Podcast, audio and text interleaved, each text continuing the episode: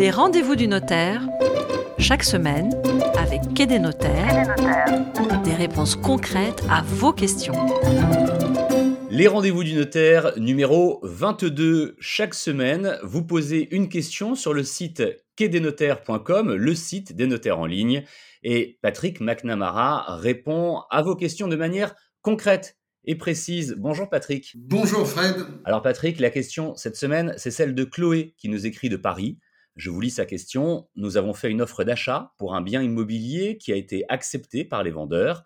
Après avoir signé la promesse de vente avec l'agence, le notaire nous dit qu'il faut resigner une offre d'achat et attendre l'accord du juge parce que l'un des vendeurs est placé sous tutelle. Est-ce normal et pouvons-nous nous désister ou devons-nous attendre ? Alors il faut commencer par dire que c'est un cas très rare quand même de voir un vendeur placé sous tutelle entre la signature du mandat et du compromis de vente.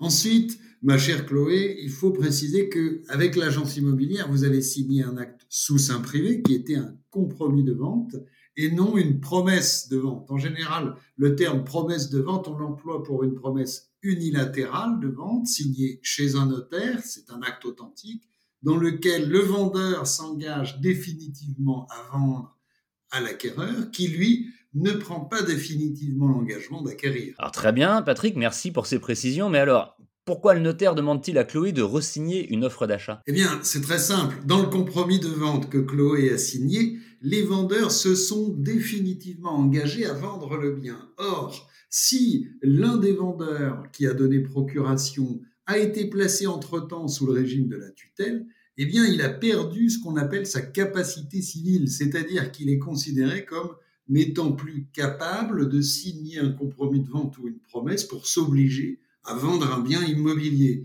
Il devra être représenté à cet acte par son tuteur, mais seulement après l'accord du juge des tutelles. En fait, le vendeur n'avait pas le droit de signer, c'est bien ça. Exactement. Si une personne en tutelle veut vendre un bien immobilier, eh bien, c'est le tuteur qui doit signer après l'envoi d'une requête au juge des tutelles demandant l'accord du juge. Et d'ailleurs, je le dis pour nos amis agents immobiliers, c'est le tuteur qui doit signer le mandat de vente également. Une précision importante. Chloé Patrick vous demande également si elle peut se désister ou si elle est obligée d'attendre. Eh bien, dans le cas de Chloé, le compromis signé est irrégulier puisque l'un des vendeurs ne pouvait pas vendre. Donc, oui, elle peut tout à fait se désister, mais généralement, les démarches pour obtenir une autorisation du juge des tutelles peuvent être finies en moins de 3 mois ou 3 mois. Donc, c'est pas très long. Je conseillerais plutôt à Chloé, si elle peut, eh bien, de signer la promesse d'achat et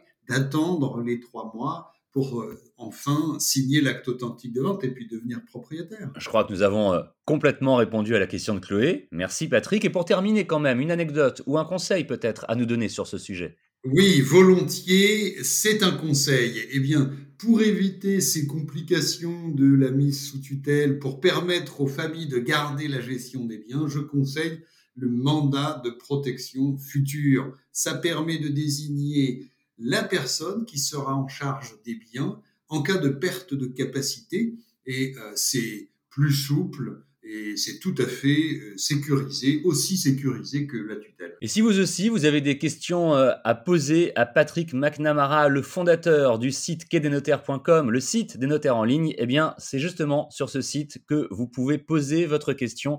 Et c'est ici, sur le podcast Les Rendez-vous du Notaire, que nous vous apporterons une réponse. Merci beaucoup, Patrick McNamara. À la semaine prochaine. À la semaine prochaine, Fred.